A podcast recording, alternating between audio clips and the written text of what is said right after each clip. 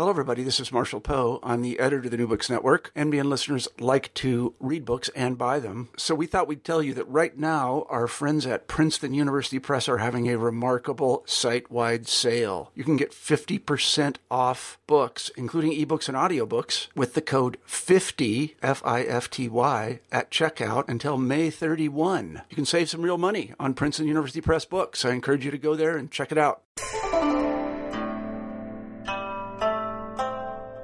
I'm Carla Nappi, and this is New Books in East Asian Studies. Welcome and thank you very much, as ever, for joining us today. I recently had the pleasure of talking with Christina Laffin about her new book, Rewriting Medieval Japanese Women Politics, Personality, and Literary Production in the Life of Nun Abutsu. This was published in 2013 with the University of Hawaii. Hi, I'm Carla Nappi, and this is New Books in East Asian Studies. Welcome and thank you very much, as ever, for joining us today. I recently had the pleasure of talking with Christina Laffin about her new book, Rewriting Medieval Japanese Women Politics, Personality, and Literary Production in the Life of Nun Abutsu. This was published in 2013 with the University of Hawaii Press. Now, this book takes the example of Abutsu, this figure who was fascinating, really prolific, wrote in all kinds of really interesting genres, and is well known for her travel diary as a travel writer, and uses her as a lens to open up a world of really ways of thinking about the writing, the possibilities and actualities of writing of medieval Japanese women more broadly construed. So, what Laffin does is she in turn introduces us to a number of different genres um, or kind of writing forms that this one figure was using over the course of her life, in each case, pointing us to the importance of understanding each one of these works, not just as a transparent um, window into the facts of her life, but rather as a set of literary conventions that, if we follow them and understand them and read in that light, really open up a whole world of literary production um, and sort of literary scholarship from this period. So it's really fascinating. The Abutsu um, figure is just uh, a particularly interesting figure anyway. So if you're interested in the history of um, women, women writers, or and of sort of ways of thinking about how to weave biography into a much larger, richer kind of a literary story, this is the book for you. It's also really fascinating if you happen to be interested in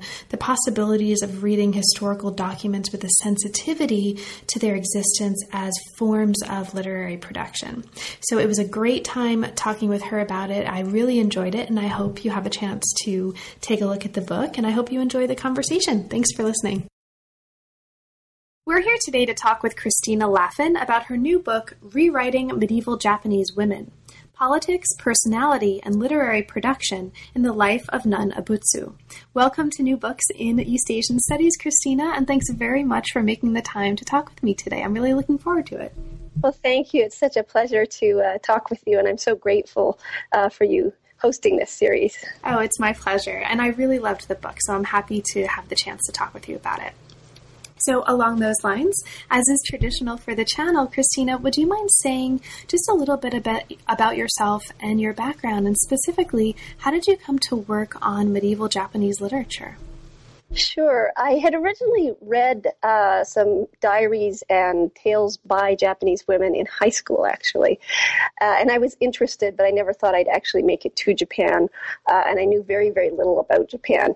And so uh, it just happened that after high school, I was awarded a scholarship to go to Japan. And I was sent to the old capital, to Kyoto. And I spent one year studying there. And that sparked my interest. Uh, and when I returned, I actually went to UBC as an undergraduate and took many classes with Joshua Mostow and others who are still teaching there. And uh, this really expanded my horizons in terms of what was out there. So that was what started it. And I had focused originally on both for, for as an undergrad and then uh, in doing an MA in Japan on uh, Heian women. So I was looking at earlier literature. And then it, because there simply wasn't that much available in translation by medieval women. And so it wasn't until I was working on um, uh, finish. Actually, I'd been over to Japan uh, once, and I decided I wanted to continue studying women's literature, but I wasn't quite sure where to go with it. And I happened to be introduced by a Canadian scholar to a Japanese woman who was essentially leading the field in, in terms of uh, medieval women's history in Japan, Wakita Haruko, who's a real firecracker and uh, quite a uh, a really energetic and interesting person. And so it was at that point that she she brought me into this whole world of um, medieval women's history. She was primarily a historian, uh, which is not something I really wanted to do, but I, I became very interested in that um, approach that she was doing. And so as I continued my studies, I decided I, should perhaps shift more to um, a later period, to the medieval period, in order to look at some of this literature that wasn't being examined. So it wasn't until I, I entered the PhD program at Columbia that I really began to look at the literature in depth. Wow, so you've been working on uh, women and literature in Japanese history since high school. Well, I first read I read Sei Shonagon's uh, Pillow Book. I read The Tale of Genji. Um, I I knew a, a, broadcaster in Canada, actually, the first female DJ in, in Vancouver, Joan Humphrey, who told me to read these things, uh, and so I did as a high school student, and I couldn't believe how compelling they were, even for a teenager in Canada. Wow. So the book that we're talking about looks at this um, one person within this broad context as a way to open up some much larger themes and issues and concepts that inform this much larger con- context within the frame of or from the frame of this particular figure. And this is the figure of a 13th century woman called Nun Abutsu. So, can you, um, to get us started here and to bring us into how you came to work on her, can you introduce her for us? Who is this figure, Nun Abutsu, and how did you come to decide to work on her as a focus for a project like this? Sure. Um, I had originally hoped to look at mobility and women because I think traditionally, almost throughout well, throughout most of pre-modern Japanese literature and the way it's been treated, women are looked at as largely immobile, as stationary creatures, particularly in classical literature as these women who don't move and travel very much. And I was finding more and more literature that spoke against that, in which they were clearly traveling and writing about their experiences and traveling for very specific reasons. Um, and so that that was where I started. I, I thought I'd look at for my um, doctoral dissertation purposes at women who traveled and the records they left. Uh, and as I began to look at it more in depth, I realized there was quite a bit of material out there, and so I gradually tried to pare it down. Um, and so we, for the dissertation, I looked at two women actually. I looked at one woman, uh, Nun Abutsu, who I wrote about in the book, and then another later uh, woman, Gofukakusa Nijo, uh, who wrote the Confessions of Lady Nijo. There's a wonderful translation out in English, and uh, tried to look at why they traveled and what made it possible for them to travel and why they left records of this. Uh, but as I tried to think about how I could make this into a book, um, I realized that I was actually much more interested in Abutsu's story, and this is because I think it's an incredibly compelling tale. And the more I, I had at first thought that, that she wrote a travel diary and was well known as a poet, but as I began to dig a little more I realized that she actually left almost countless records. We have thousands of her poems. Uh, we have numerous um, forms of literature that she produced in all kinds of genres. And so when I realized that she'd produced so much and so few people had actually looked at that, I saw that she must be either an anomaly or representing something larger in medieval Japanese history. So I'll give you the, the brief version of her life, um, which is is uh, parts of it are still open to debate. Even when she was born, there's some debate about that. Um, but roughly, she was born in 1225. Uh, she was of middle ranking. Um, birth, and so her, we don't actually know her, her, who her parents were, but she was adopted by somebody um, who had very close ties with an imperial figure, and so he sent his uh, all of his daughters to work within the salon uh, of a princess, and she worked there and gained the qualities that you needed to survive at court. And we know this was the case because she, she wrote about how to survive at court for her diary. And we think we, she produced the first, essentially what became a career guide for women in the form of a letter to her daughter. Um, and so that's how I examined that part of her life. But she, she goes into court service. She loses faith in it at some point because she has a love affair, which is a, a things fall apart. So she decides to set off on a journey, uh, essentially to attract the attention of this lover whose love is seems to be waning. And she goes to a nunnery she's self tonsured herself by this point, which in itself seems quite odd. She picks up a pair of shears and cuts off her hair and sets off. And when she arrives at the nunnery, she's uh, despairing over what to do, wondering whether she should actually become a full nun or not. Uh, and while she's dithering about this, uh, her stepfather invites her out on a journey. So she continues with him and writes about these travels. And that's one of the first examples of her travel writing. And then we lose track of her for a little while historically, uh, but she pops up later because she suddenly had a child, at least one child. And we think this, she was perhaps married. Married is a much looser concept at, at this point. Uh, it might have been out of wedlock, we don't know. Um, but it seems that she had she was impregnated while she was practicing as a lay nun in the vicinity of a very active nunnery at the time, Hokkeji. And so this already gets kind of interesting why she's she's uh, a nun and pregnant uh, and then has to remove herself from the nunnery. But uh, as she's raising this one child and possibly another on the way already, um, her the husband or lover at that point deserts her, and she gets introduced to one of the most influential poets of the time, Fujiwara no Tame-ie. And this changes her life, transforms it completely, because suddenly she's in contact with somebody who has um, all of the kind of network that she wishes she, we assume that she's wishing she could have. Uh, and through her connection with him, Initially, she's serving just as a kind of assistant to him. She's copying records for him. She's copying the tale of Genji, helping him with his work uh, because his daughter's been married off, and he has a, a huge um, repository of documents that he needs copied, and and uh, it's a very active um, poetic house that he's part of. But he eventually falls in love with her, and she bears at least two more children, probably three by him, uh, and over the course of their love affair, he's at least 25 years older than her, um, he begins to give her various documents, things that are very valuable from his house, as well as land holdings. So this causes a lot of problems with his earlier sons who are, are very jealous of this and want to guard their own place in the household.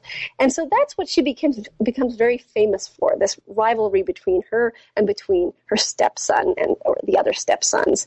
Uh, and this eventually comes to a kind of head after her husband dies, and uh, she doesn't actually get given what is owed her according to legal documents. And so she lodges a legal case first in the capital, and then she travels over a two week period to, um, from the capital to Kamakura, and there she fights the court case again. And this is what she's known for in history. So anybody in Japan who knows about Nun Abutsu knows that she's somebody who fought for her rights in Kamakura, and she's known as this kind of loyal wife and mother. And that's the figure she's um, come to represent as a kind of uh, strong woman. Uh, both for good and for bad.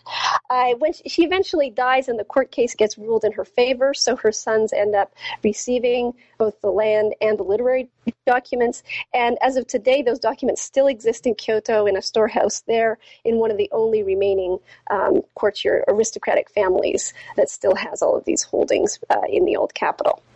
So that's her story in, in brief. Great. Thank you so much, Christina. And I'm sure listeners can already um, get the sense that this is inherently a really fascinating figure. This is just a really, really fascinating person.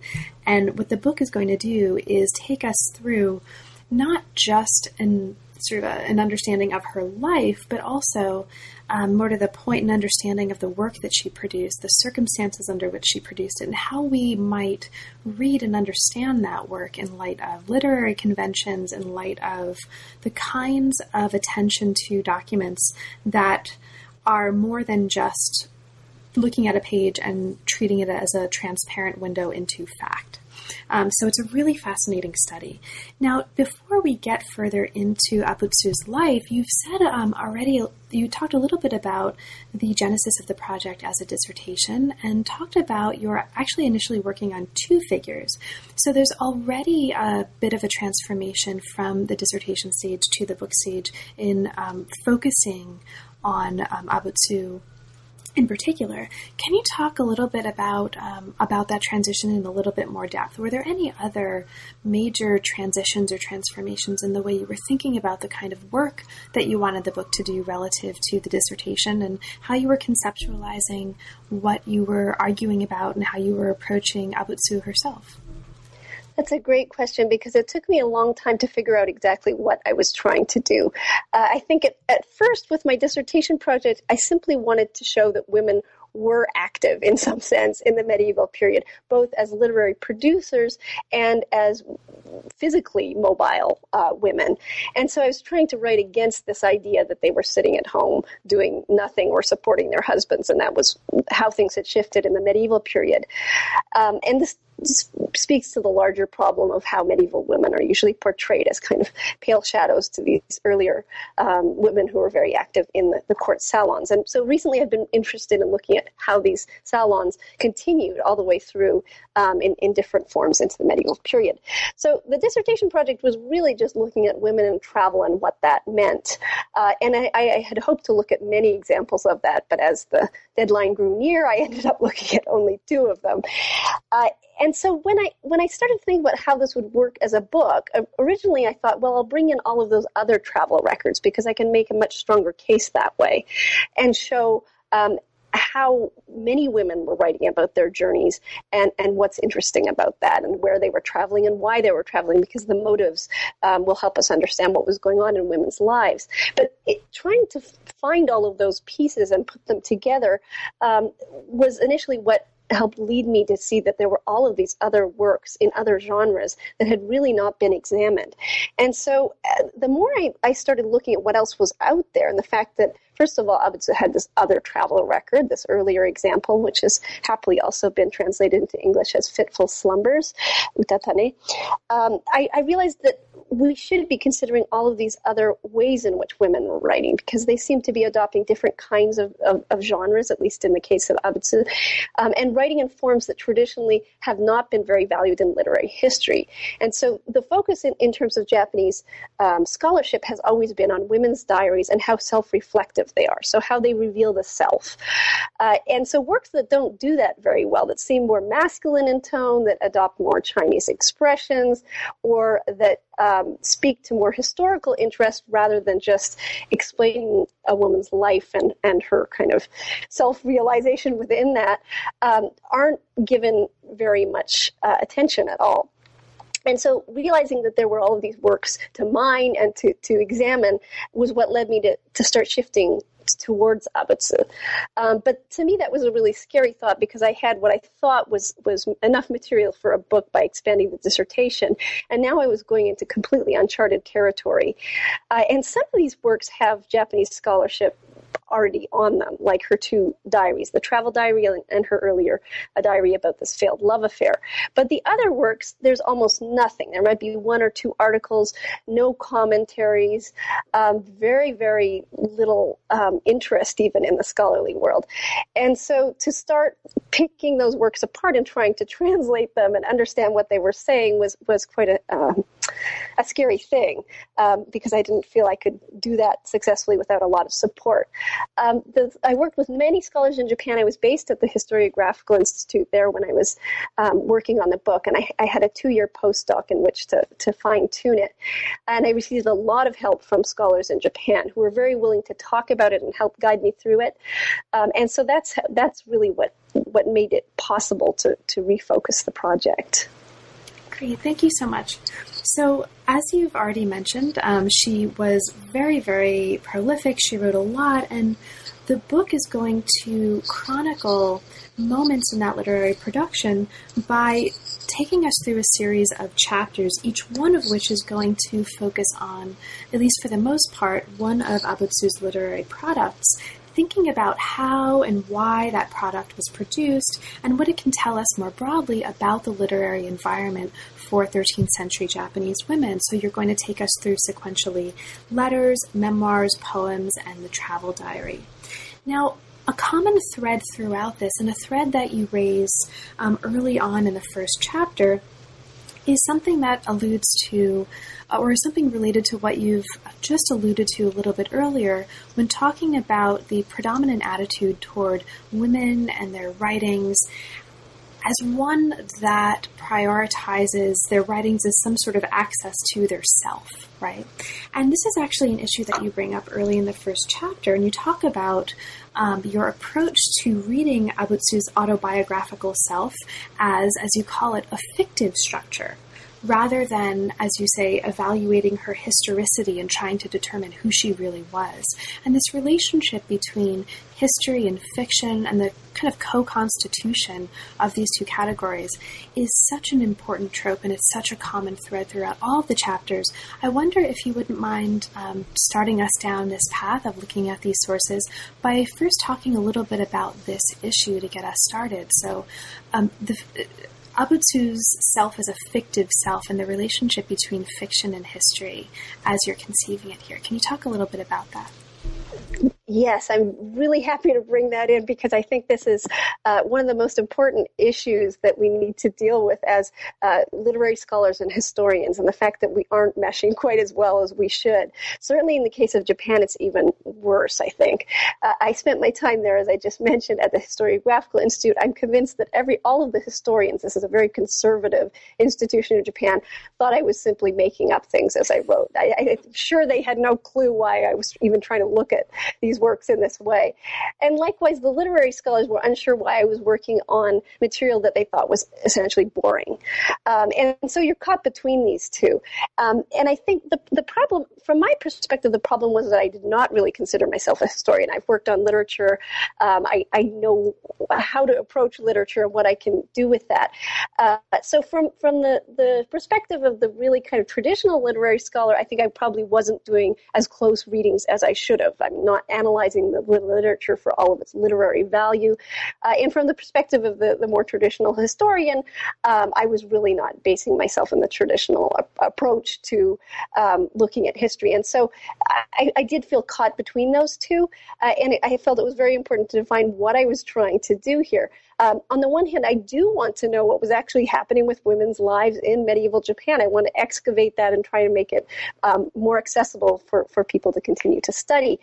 Um, on the other hand, I think we have to be very honest about the fact that Abutsu was a, a very capable scholar, uh, a scholar and a, a, writer, and, and very able to craft her own image. And so we, we must give her the benefit of the doubt in reading these works that she was very careful about how she wanted to represent herself and that she had a motive in each of these works. So even in the love story that I um, look at very early in the work, um, I'm trying to show that she's actually using this for different reasons. To she's appealing to her lover in the work, but she's also using this as a means of appealing to her husband later to show what she can do with the tale of Genji and how she can use those works in interesting ways.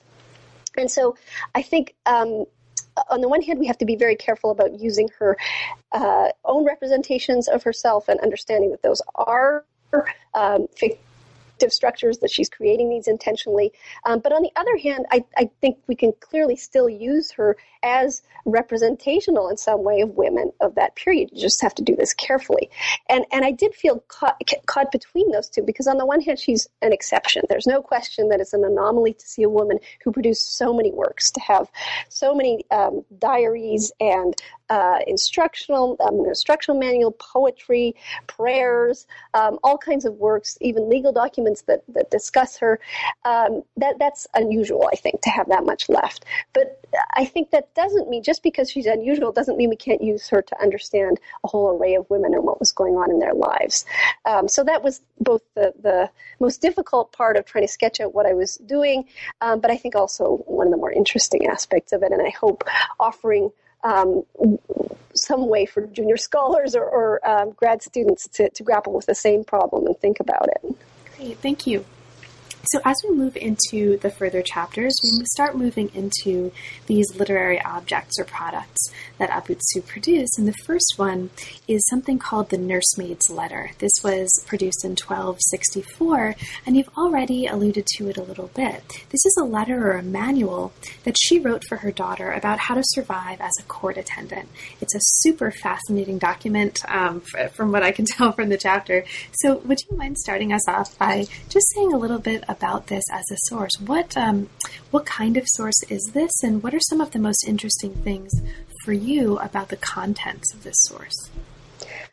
I think this discovery of the nursemaid's letter um, was Menoto no Fumi, as it's known in, in Japanese, was what really led me to focus on Abutsu because it seemed like such an unusual document to still exist, and I was shocked that more more people had not already looked at this work. There is a doctoral dissertation that um, has a, a, translation of this, so I encourage everyone to look at that. Um, and I, am in fact trying to retranslate it now because it is such a difficult document to deal with. So, as a little bit of background, the work we think was written by Abutsu when her daughter left to to uh, work at court, and since she had all of this experience in serving in a very uh, famous salon of the time, she wrote to her daughter and explained to her how to survive and what kind of skills she would need.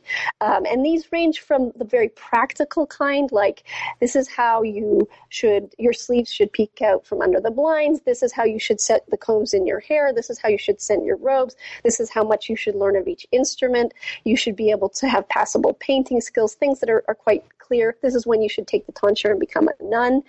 Um, and, and then it ranges from that kind of really clearly set out uh, how to do things to um, much more ambiguous, at least from our perspective now, uh, ideals about how to comport yourself at court, how to attract enough attention but not too much, how to avoid gossip, how to interact with those above you and below you, how to treat servants.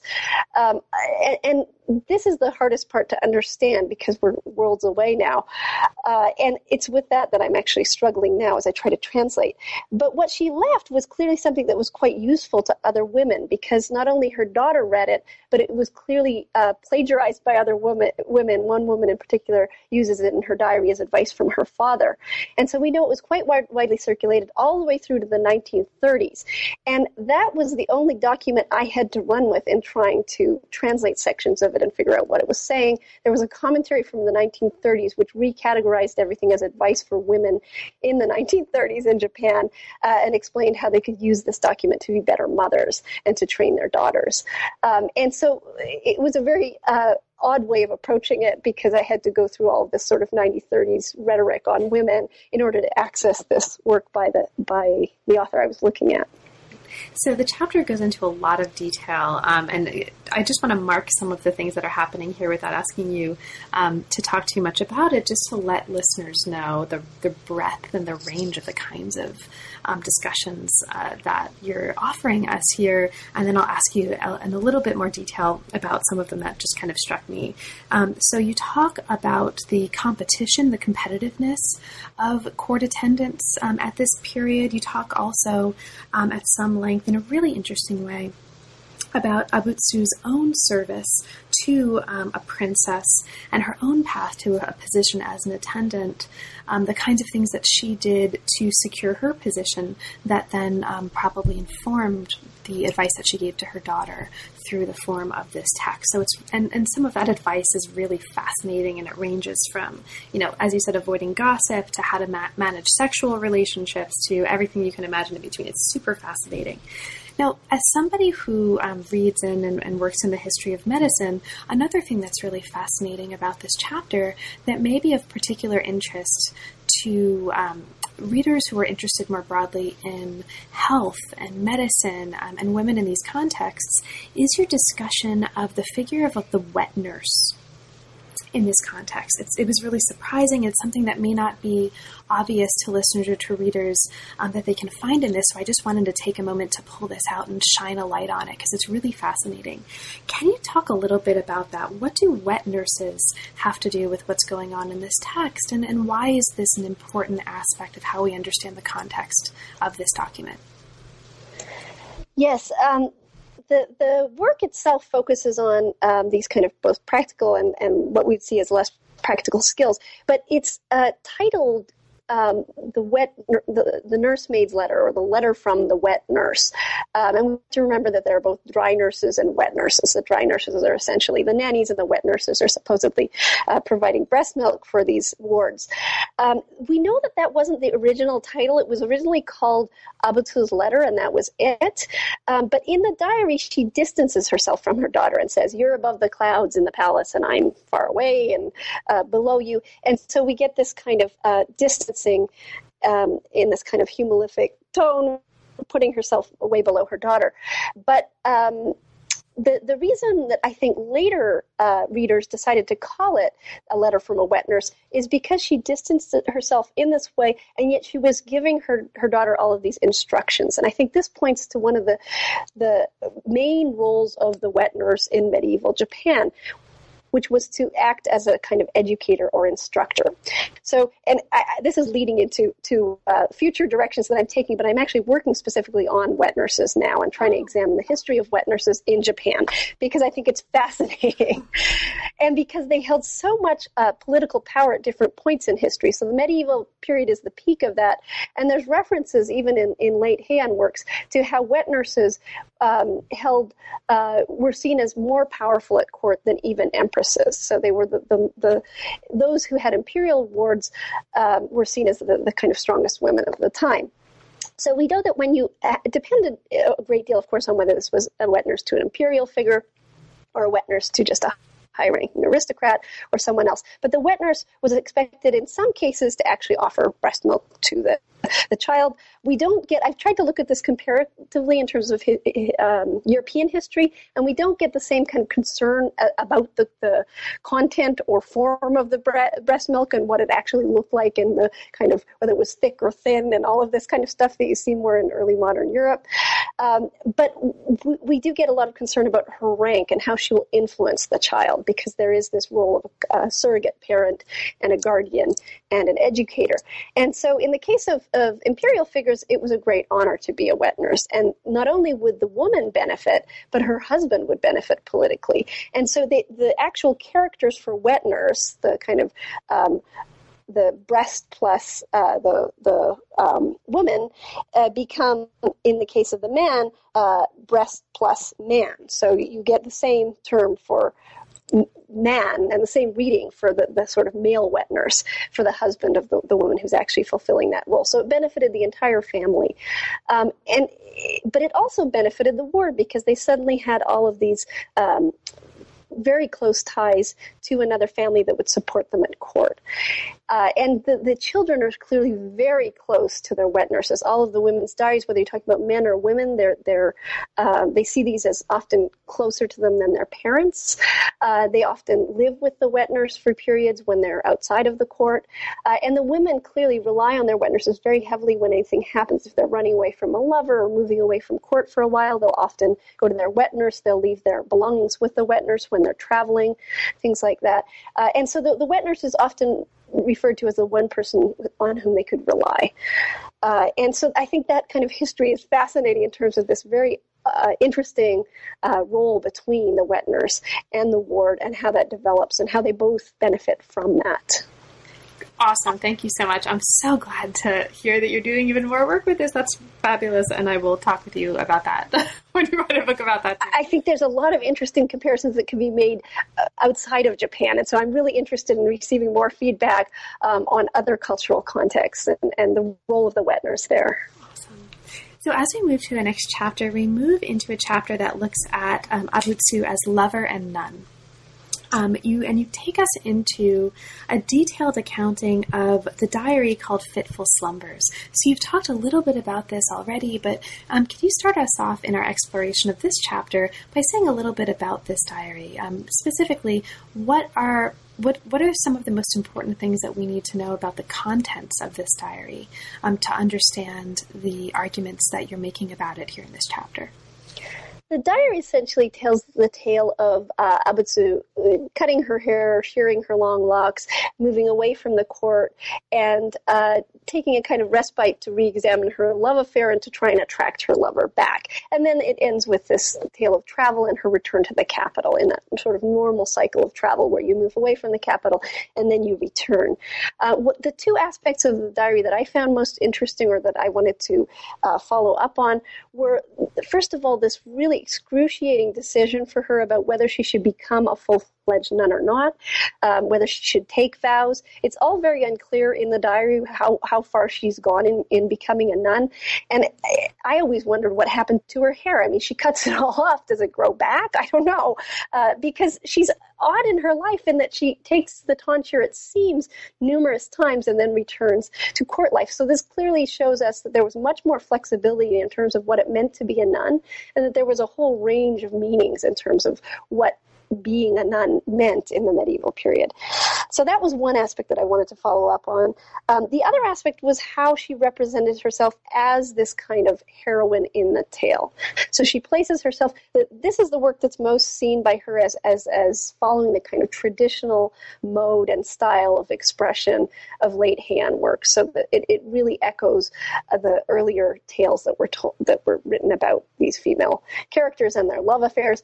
And so uh, she places herself in that context, and then she uses the, the tale of Genji as a kind of background or almost a, a, sort of dictionary or vocabulary from which to draw, and then she builds her story upon that. So every single section of the work, almost every paragraph, includes allusions to the tale of Genji. So it showed she had incredible knowledge of this. It, it, it seemed to me that she was almost trying to prove that to her her husband that she had an encyclopedic knowledge of the work. Uh, and then it also shows how she was able to build a tale on that, which we think echoes her own life. And then, of course, you run into again this problem of how much you should take this tale, which resembles so much fiction, as a kind of biographical source. That's right. Great. Thank you. And you've just highlighted the two aspects of this chapter that I wanted to ask you about. So perfect. Um, you, in terms of the first set of issues that you talked about, you do describe the ways in this chapter that she's, as you put it, racked by indecision over um, this issue of whether to return to court life. And you talk about her sudden self tonsure. Now, you talk about this in the broader context of understanding how tonsure and how reclusion were seen and were understood as paths for medieval women of her era. So, could you talk a little bit about that? So, how do we understand her decision and her um, understanding of the paths open to her in the context of, or in the larger context of the paths that would have been understood um, by her contemporaries and women living around that time period. There's been a lot of great work being done uh, recently on what it meant to be a nun in this period. Laurie Meeks, in particular, has just written a wonderful book on this. Um, but I was interested in how nunhood posed one option that women could take in their lives because we see this even in her explanation to her daughter about what the daughter's options were. You could become a wife, essentially, of somebody, um, hopefully marrying up. You could serve in the palace, um, in, in, somebody's salon, uh, or you could become a nun. And what I found most interesting is that Abutsu takes all of these approaches and often simultaneously. So she's a nun at different points in her life, uh, and yet she remains, uh, she returns to being a wife or becomes a wife sort of in between those points of tonsure, it seems.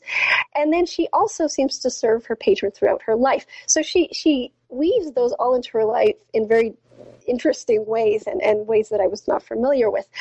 Uh, in terms of tonsure, I think uh, in in this work we we see it as as a a, way of escaping court. So first you go into reclusion, you go away to a, a nunnery, you uh, remove yourself, um, and then you threaten nunhood. We see this in earlier works often as well. Uh, and if you get the kind of response you want from a lover, well, then you can return to the, the affair, or if you don't, then you, t- you become a nun possibly. Um, traditionally, the way of seeing these options for, for women, ways of exerting or sort of coercing their partners into doing something, you have reclusion as one option, you have nunhood as one option, then you have suicide as another option. And all of these help attract attention and, and uh, possibly give you some form of agency in, in terms of the relationship. Um, but I think we see her looking at tonsure as both a way of removing herself from the court uh, and as a kind of alternate path. Um, that makes sense historically because we know that things were very active in uh, nunneries at this point. There was a kind of uh, resurgence in a, uh, a, kind of whole uh, movement to to um, rebuild nunneries and to uh, allow women to to um, enter into the nunhood and make find a place for them, led by people like Eison. And so, I think looking at it historically, this is an interesting point in which to become a nun. Uh, but how much that, of course, factored into her her decision, we don't know. We, she seems to see it just as an alternative. Now, as you've already mentioned, one of the really important things about this diary is the way that it shows her really impressive and very exhaustive knowledge of the tale of Genji. Now, this continues to be a theme throughout the book, and it's something that you really focus on in chapter four. So um, let's let's turn to that for a little bit. Now, you show in chapter 4, and we'll talk a little bit more about the context in which this is happening, but you're showing here that women have been treated primarily as readers of Genji, not as scholars of Genji. But in contrast, you're arguing that Abutsu should be considered as an interpreter, as a scholar of Genji on par with her male counterparts. So, could you talk a little bit about that and, and about the importance of that argument in the context of the larger work that you're doing with the book? At times I felt like I was arguing this too hard because I'd been told by scholars she can't be considered a scholar of the tale of Genji. She just isn't. Women weren't scholars of the Genji. Uh, and so I felt it was very important to, to drive this point home. We know that she had this amazing knowledge of it, both from the uh, works she, she wrote and how the Genji weaves its way through that, um, and through actually um, citations from other works like a diary by uh, Asukai Masaari, in which he talks about her reading the tale of Genji and how amazing it was. And in this case, he talks about uh, an oral reading of the Genji. So she's reciting the Genji, and through that, he says she had some kind of learning, uh, uh, some she had an unusual way of reciting it. And I think what we've lost when we start thinking about scholarship is this idea that scholarship was not limited to to recording um, written uh, ideas about the Genji or written interpretations of the Genji. It was a much broader field. And so by pointing to, to a scholar, I was also trying to point at this much larger field of scholarship that's out there, which is this idea that actually oral recitation um, and kind of um, uh, question and answer um, but th- this uh, sort of vocalizing the work was actually considered a form of scholarship as well, a form of commentary. And so I think we can see that in, in Abutsu's work because various other um, contemporaries uh, were discussing her specific reading of it. Um, she instructs her daughter to have a comprehensive uh, knowledge of the tale of Genji, to memorize it in full. It's clear that she did that. But the problem traditionally has been that women have been seen as passive recipients of the Genji. So the idea was that, well, her, her her daughter might have memorized the Genji, but she wouldn't be able to produce anything based on that, or she wouldn't be able to utilize that in the same sense as these male um, scholars who were writing commentaries about various aspects of it. But I really think the, the deeper we look at this, the less we realize that's the case. Um, we know that in the case of her daughter, she gave her not only um, copies of the Genji, but also uh, ways of approaching that. So digest versions, uh, example uh, listings of all of the um, chapter headings, and then even quite in-depth commentaries on the difficult parts of the work. So we know she was doing a very detailed analysis of the Genji based on this. Um, we also have some evidence that she was not only copying it but also leading reading sessions in Kamakura while she was there. Um, the evidence is a bit shaky because these these uh, uh, copies don't still exist, um, but we see lots of references later to it. So all of her activities suggest that she was teaching it. She was um, creating forms of commentaries on this, whether they were sort of verbally enunciated or um, written down. That's unclear. Uh, and that others were taking note of this. Some of the leading Genji scholars of the time talk about actually going and seeing her and debating aspects of it with her. Um, so I really wanted to speak against this idea that women were not involved as active uh, scholarly producers of um, interpretations of the Genji and that they were merely letting the work trickle through as they wrote their own diaries. Great. And what you're showing in this chapter is that she's not just um, an accomplished scholar of the Genji, she's also quite an accomplished scholar of poetry. So she's not just writing poems, um, but she's also producing the first female authored treatise on poetry. And the context in which this happens is a relationship, or at least in part a relationship that she develops um, when she um, comes back to the capital after a sojourn as a nun and after some of her travels. And this is a context in which she's meeting and catching the attention of someone you've um, talked a little bit about um, just prior to this, and this is Fujiwara no Tameie. Tameie? Am I? That's right, exactly. They're all tames. Everybody in that line is a tame. okay. okay, great. Um, so she catches the attention of him. He is a poet, he's a scholar, he's also a kickball player, and I, I love that. so, can you introduce um, him a little bit for us, and specifically, what do we need to understand about his relationship to a particular poetic house, a sort of a, an, um, a house of poetry, in order to understand the significance of that for what comes later for um, Abutsu? I think the development of poetic houses is really linked to uh, the kind of historical shifts that were happening at this time and, and the socioeconomic landscape um, in the Kamakura period, where people now now this kind of poetic knowledge had a different form of value. So, uh, in the case of Tameie, he had he he was very secure in his position, um, and he was uh, really situated as the kind of leading figure at court uh, when it came to being an expert of poetry. But what was happening sort of across the literary terrain is that things were becoming knowledge was becoming more and more splintered and there was a kind of focalization in each house um, for what their uh, professional form of, of knowledge production was and how they could this was of course something lucrative they could do. They could teach people how to everything from you know playing the biwa the lute to how to to play kickball. There was another family that was very well known for kemari for playing kickball.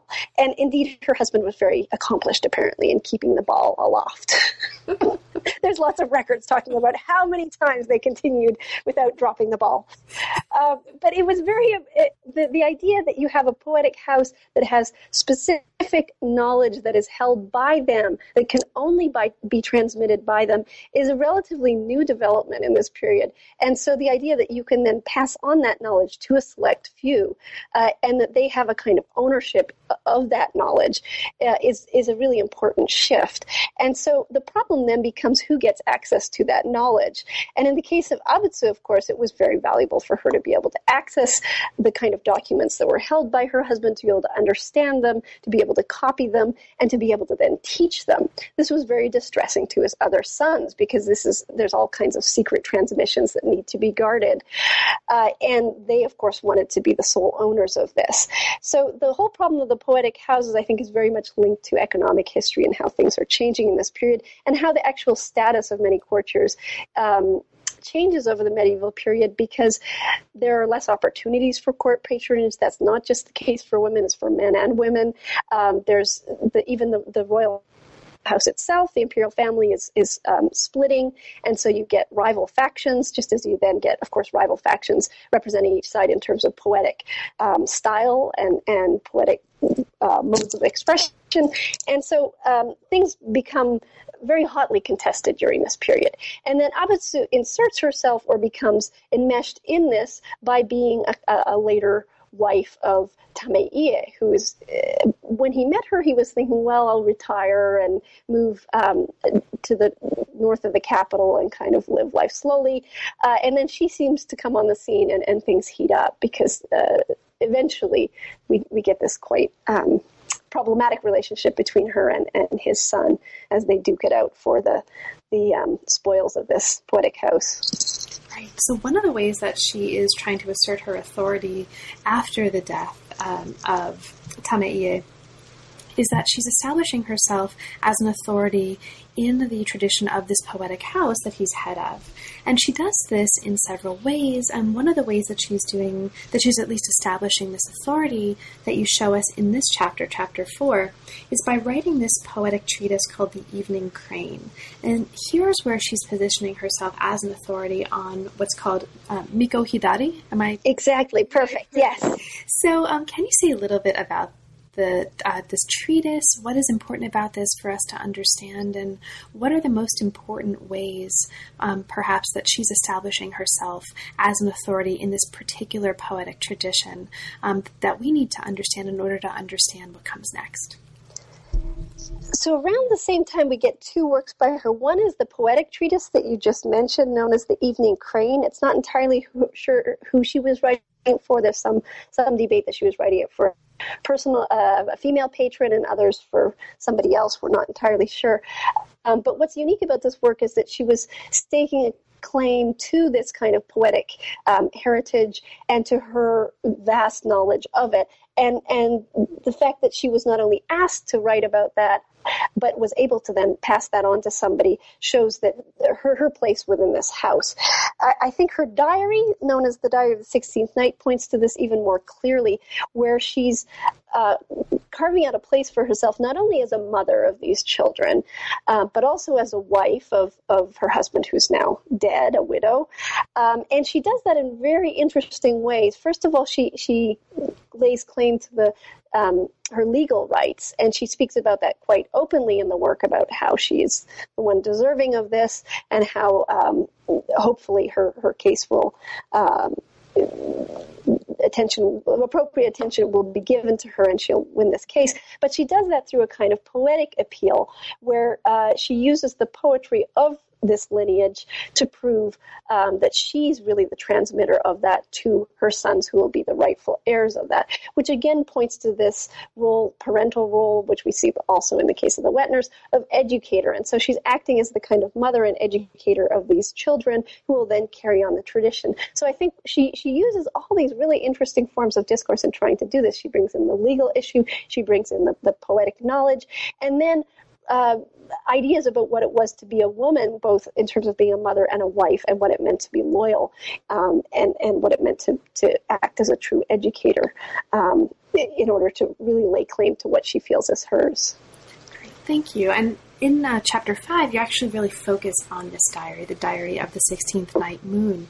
You show us um, the context in which she's writing this. So this is this very difficult trip that you've um, already spoken a little bit about. Uh, you mentioned it's more than 14 days and 300 miles, and she makes this trip to Kamakura to represent her interests in a legal case against her son in law. Just to remind listeners, this case is event- eventually resolved in her favor, but not until after she dies. Right. Now, you um, you talk a lot about this diary in this chapter, and it's a really, really fascinating story on lots of different levels. Um, but one of the things I'd like to ask you to talk a little bit about, in part because it's one of the aspects of this I'm particularly fascinated in, is the medium of the diary itself. So, for listeners, can you talk a little bit about that choice? Um, why choose to put forth these kinds of arguments, some explicit, some implicit, and do the kind of work she was trying to do through the diary with the medium of the diary. So, in other words, why choose this medium um, to do the kind of work that she was doing? That's a really interesting question because she didn't have to write a diary. She could have had a set of correspondence. I mean, she could have written a tale. Um, she could have written all kinds of things. But it, she she seems to have made a decision to collect all of this and and to put it into a travel diary form. So what did it why travel diary? What would that enable her to do? Well, the diary form we know was being used by women from long before this. But she seems to transform it in a way that it hasn't been used until now. And this is why traditionally the work has been disparaged by scholars. It's seen as very boring for a diary, very uninteresting. There's no sex, there's no, uh, I mean, it's really not a racy diary. Uh, and there's, there's no focus really on personal relationships. Um, but she takes that genre and the form, we should remember that travel uh, and the whole notion of poetic travel was really a set form too. So you travel in a kind of uh, circular fashion, going from the capital, going out to a set um, series of poetic uh, um, places. So these are kind of poetic toponyms or, or, places that are well known for their poetic associations. You hit each of those sites along the way, making another poem based on all of these famous associations, and then you return to the capital. So there's a cycle there. She doesn't complete that cycle. She goes merely from the capital to this new center of Kamakura. And I think the diary allowed her to bring together all of these different forms into one. We have the kind of some of the personal element there where she's before she's leaving, describing her relationship to her other family members, to her patron, uh, and to other women that with whom she served. Uh, then we get this long series of, of poems with her children children, showing the knowledge that they have and her effort to try and preserve that knowledge and to, to pass on more knowledge to them. And then she sets out on the, the journey. And she really interestingly uses all of the sites on the journey to argue for her case. So every time she stops at a famous shrine, she appeals to the gods uh, and hopes that things will be um, will result in her favor. Uh, when she stops at famous sites, she often cite, uh, quotes the poems that either her husband has produced or other members of his lineage have produced, and brings that into her own uh, new poem. Uh, and then when she finally reaches her destination, she includes a whole series of correspondence with influential people in the capital, proving that other um, others in the capital were sympathetic to her. Often they're very prominent uh, poetic figures, and she she shows that they're actually sympathizing with her plight. So I think it allowed her to to bring in all of these different aspects into something that still resembled a diary, but the result is something much more dense in some ways. She quotes all of these. Uh, she even quotes Chinese sources, which are, are somewhat unusual in women's diaries, uh, and so we get something that doesn't look very much like the diaries that came before that. And it's for that reason that, that scholars have have frowned upon the work. They see it as really interesting historically uh, and representing her character somehow, this very strong figure, but really uninteresting as a literary work. And so that, that's what I was trying to write against uh, in that chapter. Thank you. And, and, one of the other things I want to mention about what she's doing here, you, we've already talked a little bit about how she's using the diary and this other work that you talked about in the previous chapter as a way to cement and to kind of legitimate her position as a poet, as the um, person who is best positioned to carry on this tradition of Miko Hidari poetry that her husband um, had been the head of prior to this. One of the ways she does that in this diary is by using a literary method that um, had been famous for, and this is a method called allusive variation. And I mention this mostly because the Japanese um, term for this is much, at least as I'm reading it, honkadori. Is that right? That's right. Yes. Yeah. It's my new Jap- favorite Japanese word because it sounds like hunky dory. And so I just wanted to mention that. So, uh, listeners who also like the word hunky dory, you'll find something very similar to that in chapter five. It's also a very brilliant way of reading this diary from the perspective of literary language and allusiveness. But I also just like that it sounds like hunky dory. and I needed to mention that um, to the world.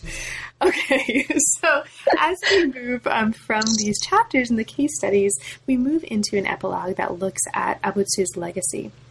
Now, you look closely at the ways um, that her works have been read and interpreted in the past 750 or so years um, since her life, and you look at this um, from uh, 17th century, 18th, 19th, World War II, and later.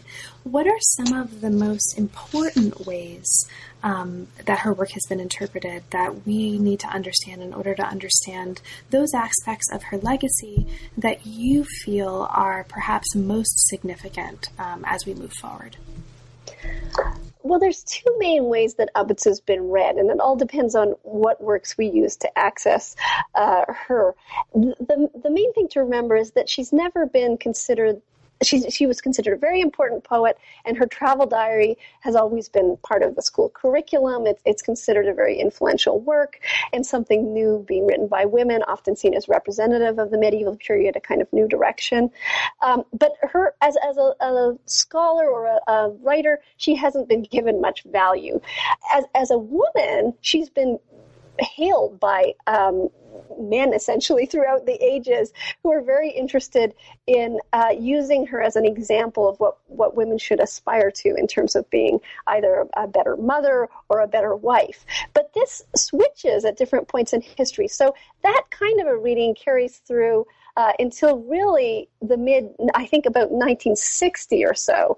Uh, and, and then at that point, a new uh, um, work is discovered, which is highly critical of Abutsu. It's by another one of uh, Tameie's sons. And when this work comes to light, scholars suddenly um, turn on Abutsu and uh, deem her a really uh, the kind of meddling wife, a gold digger, the, the trophy wife initially, who becomes this real gold digger who's out to get Tameie's fortunes. And so we get this shift, but essentially it's the same thing. She's either hailed as the perfect woman or as this kind of evil woman. And there's even articles about Abutsu which call her the evil woman, Abutsu, and then go on to explain why this is the case. Um, but I think what's most interesting to me is how her works get used throughout history as examples for women.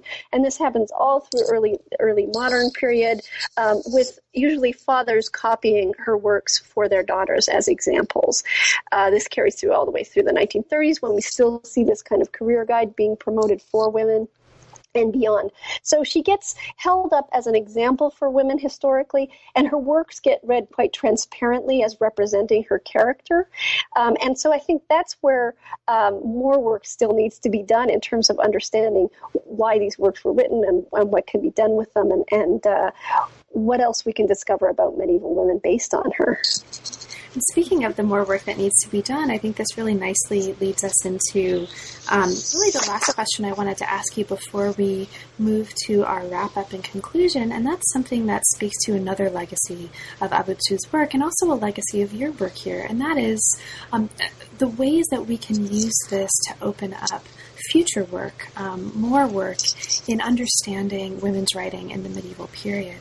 So, along those lines, for you, um, as somebody working in this field and really pioneering work in this field, what do you see as the most promising areas of research within this larger field um, that you would want to mention for other scholars, um, especially younger scholars, graduate students, who might want to get into or who might be interested in working on women's literature in medieval Japan? What are some of the most exciting areas of that field, um, in your opinion? I think the most exciting aspect of working on uh, medieval history and medieval women, and particularly medieval literature in Japan, uh, or, or written by uh, Japanese women, is this idea that it's a very rich field that has been almost completely untapped. And so uh, there's so much more interesting work to be done. I've looked at Abutsu here, but I can tell you about seven or eight other women at the very least who have written uh, amazing diaries, uh, poetry collections, all kinds of other sources, uh, most of which remain untranslated and largely unexamined. So I would really encourage grad students um, and others out there who are who have any interest in uh, women's literature to, to follow up on that. And that goes beyond women's literature. I think when we're looking at the medieval period as a whole, there's so many more works that still need to be uh, worked on. So, uh, I mean, I, I love reading the Tale of Genji. I love reading the earlier works, but I think rather than creating another translation or another uh, dissertation on the work, we need much more work on, on later periods. So shifting to the medieval period and to the early modern period and, and beyond, there's so much out there um, that students have just a zillion opportunities out there to look at other women. Um, some of these have, have been examined in doctoral dissertations, um, but many of the women of the Mikohidari family have produced other works. We see lots of examples of poetry at all of these um, poetry contests by women.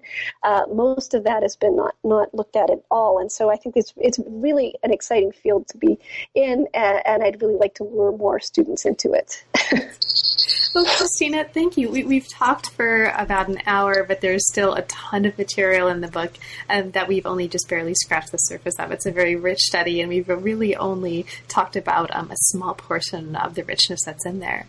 Is there anything else about the book that you'd like to mention, um, and especially perhaps for listeners who haven't yet had a chance to read it? Uh, I hope it'll act as a kind of um, to help kickstart further studies in this area. Um, I, on the one hand, I wanted to apologize for not including a full translation of the career guide that she wrote, um, this uh, nursemaid's letter. Um, but I'm hoping, by way of uh, uh resolving that, um, that I can produce a translation over the the next uh, few months and, and publish it um, because this is a really fascinating document which talks about how women learned what they needed to know at the time and how how they could flourish at court. So that's that's one thing I'm working on now, which I hope to have out and available soon because I, I hope it will be useful to people. Great. And along those lines, um, that's what I was going to ask you next, actually. Um, so you've mentioned an interest in wet nurses, um, doing more work on that, and you've just mentioned this translation. Is there anything else that's um, currently inspiring you, or basically anything else that you'd like to mention about what you're working on now? Uh, well, I have two smaller projects and two larger projects on the go. Uh, I'm trying to finish up this um, translation of Menoto no Fumi, the nursemaid's letter, um, although parts of it are very opaque. Uh, and then I'm also working on the series of uh, love poems that were exchanged between Tam- and Abutsu. They were recently identified as being between the two of them. So again, we get her creating a kind of tale of love using. Um, poems that go back and forth. After he's dead, it acts as another sort of testament to their relationship. Um, and that, that's never been, there's no commentaries in Japanese, there's no translation in English, but it offers a really interesting window onto both that genre and um, their relationship. So I'm hoping to finish up that. Um, I'm also working on a, um, a broader project looking at travel and women and trying to offer a series of excerpts from travelogues by women that could be used in the classroom for teaching courses on travel. And then finally, I'm uh, embarking on this project looking at wet nurses uh, and tr- trying right now to pin down the parameters of that because there's just so many interesting examples of um, particularly women and their relationship to wet nurses and what it meant to them. Uh, but I'm focusing specifically on literary representations of that and, and how um, that distinct relationship between wet nurses and women carries through history. Fabulous. Well, best of luck on that work. Um, congratulations on this one. And thank you again, Christina, for talking with me. It's really been a pleasure, and the book is really fabulous. So thank you. Well, thank you for hosting this. You've been listening to New Books in East Asian Studies. Thanks very much for joining us, and we'll see you next time.